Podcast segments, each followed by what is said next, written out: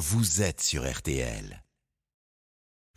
RTL, Le tour d'Hortense. Hortense Crépin. Notre reporter RTL sur cette 110e édition, le cyclisme, ses à côté, ses coulisses. Bonjour Hortense. Bonjour Stéphane, bonjour à tous. Alors il y a près de 185 km aujourd'hui pour la 18e étape. Hier, le maillot jaune Vingegaard a grimpé le col de la Lose en 22 minutes, s'il vous plaît. Vitesse générale et ascension de plus en plus rapide d'ailleurs chaque année. Vous nous expliquez pourquoi ce matin c'est votre fait du jour. Oui, et ce sentiment d'aller de plus en plus vite, Guillaume Martin le ressent bien. Le Normand vit son septième Tour de France. J'ai l'impression que tous les ans on dit euh, que c'est le tour le plus rapide et le plus dur qui ait jamais eu lieu. Si, il y a des choses qui permettent d'objectiver les, les performances, les capteurs de puissance. Et moi, je vois que mes valeurs de puissance en montée sont à mes niveaux records, voire, voire au-dessus. Et que malgré tout, je suis pas complètement aux avant-postes. Donc c'est le signe que le niveau général est quand même très, très élevé sur ce tour. Donc oui, le cyclisme a beaucoup évolué depuis euh, ne serait-ce que 7-8 ans. Alors c'est factuel, le peloton roule très vite, plus de 41 km/h de moyenne depuis le départ à Bilbao.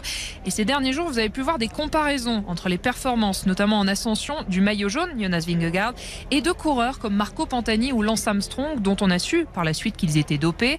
Un comparatif qui n'a pas de sens pour Cédric Vasseur, manager de l'équipe Cofidis. Ça n'a pas de sens parce que de toute façon, les, les performances de 1980 ont été euh, faites avec du matériel qui est plus du tout d'actualité. Le matériel, premier facteur expliquant ses vitesses. On en a déjà parlé sur RTL. Les vélos évoluent constamment. Un exemple, ceux des coureurs de l'équipe Cofidis hier pour la montagne pesaient 7 kg 100, presque un de moins que sur euh, les tours d'il y a 20 ou 30 ans. Et un kilo de moins sur un vélo en ascension, c'est énorme.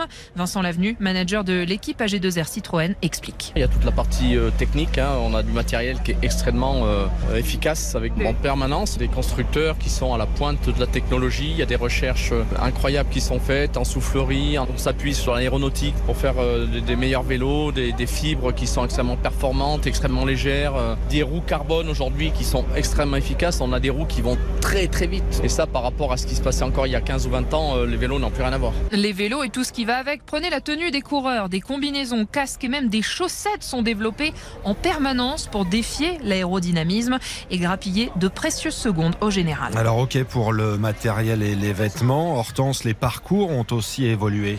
Oui, difficile de comparer deux ascensions entre deux éditions du Tour si le parcours qui l'a précédé n'était pas le même, si les coureurs n'en étaient pas au même stade de la compétition ou encore si la météo était différente. Cédric Vasseur. Les étapes n'étaient pas les mêmes, les coureurs faisaient pas le même nombre de jours de course. Vingegaard n'a pas beaucoup couru avant. Et c'est vrai que les étapes sont beaucoup plus courtes. Et avant, moi je me souviens d'étapes de 260 km qu'on faisait sur le Tour de France. Et quand vous faites des étapes de 260 km, évidemment, quand vous montez euh, Courchevel, c'est plus à la même vitesse. Donc vouloir comparer à tout prix pour comparer, on peut, on peut pas tirer de leçon d'une comparaison. Les entraînements des coureurs ont aussi beaucoup évolué ces dernières années avec des stages en, en altitude notamment. Enfin, la nutrition est désormais un élément déterminant dans la préparation. Votre chiffre de ce jeudi 20 juillet, C'est du côté français. Oui, trois, troisième victoire hier pour une équipe française en 18 étapes grâce à Félix Gall de l'équipe AG2R Citroën. Mais Victor Lafay reste bien avec Cofidis, le seul tricolore à être pour l'instant monté sur le podium depuis le début de la grande boucle. Enfin, l'image du jour, et ça, ça me plaît, c'est une pizza. Oui, l'étape d'hier était euh, redoutable avec l'ascension du col de la Lose. Et l'Australien Ben O'Connor a ainsi vu un spectateur courir à ses côtés en le chambrant et en lui proposant une pizza ignorée euh, par le coureur. Mais l'image euh, fait en tout cas le tour des réseaux sociaux. Hortense Crépin, ne manquez pas le club Jalabert, 18h30 ce jeudi pour débriefer la 18e étape qui sera à vivre toutes les demi-heures dès la mi-journée sur RTL. Vous avez aussi à disposition le podcast quotidien. Podcast quotidien, on refait le tour avec toutes